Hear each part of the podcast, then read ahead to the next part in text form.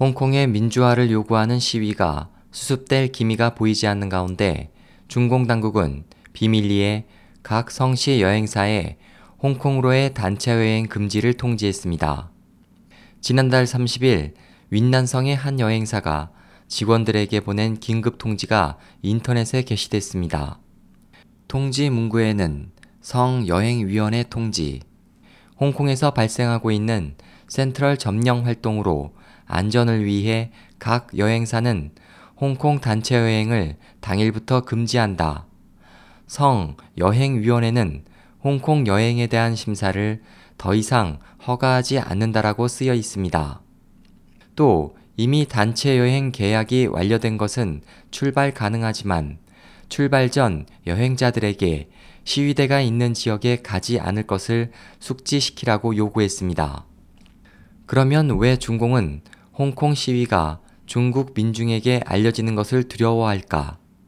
민주활동가 정춘주 씨는 이성적이고 평화적인 센트럴 점령 시위는 중국의 민주화 진전에도 좋은 작용을 한다며 이번에 비폭력 항쟁은 이미 성공했다고 말할 수 있다. 목표를 단기간에 달성할 수 없었지만 화인 사회 전체에 좋은 모범을 보여주었다. 1989년 중국에서 학생들이 민주화를 요구했을 때 당국에 의해 진압됐지만 동유럽, 폴란드, 구소련을 포함한 공산당 국가는 전부 붕괴했다. 이 각도에서 보면 홍콩의 이번 보통 선거를 위한 항쟁은 중국 대륙이 민주화로 나아가는데 매우 좋은 작용을 했다고 말했습니다. 홍콩 시민에 의한 민주화 시위는 중국 여러 지역에서 큰 반향을 일으키고 있습니다.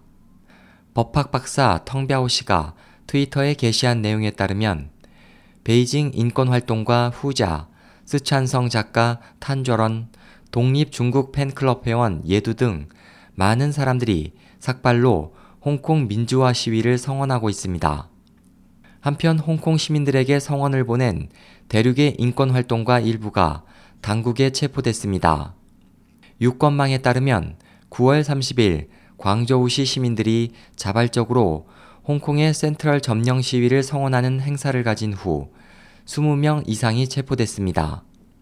이에 대해 재미 중국 문제 전문가 장젠 씨는 홍콩과 대륙은 긴밀히 연결돼 있어 지금 중공이 아무리 인터넷을 봉쇄해도 진실의 정보는 중국에 적시에 전달돼 확산되고 있다.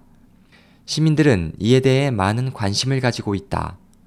만약 중국 대륙에서 이런 대형 돌발 사건이 발생하고 이를 주도할 단체가 있다면 역시 홍콩과 같은 국면이 될 가능성이 있다고 말했습니다.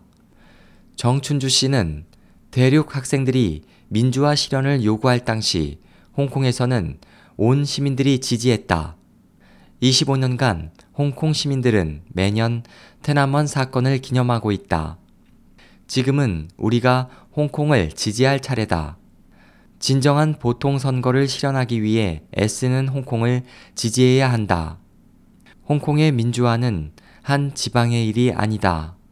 결국 모든 중화권이 민주화를 향해 앞으로 나아가야 한다고 믿고 있다고 강조했습니다.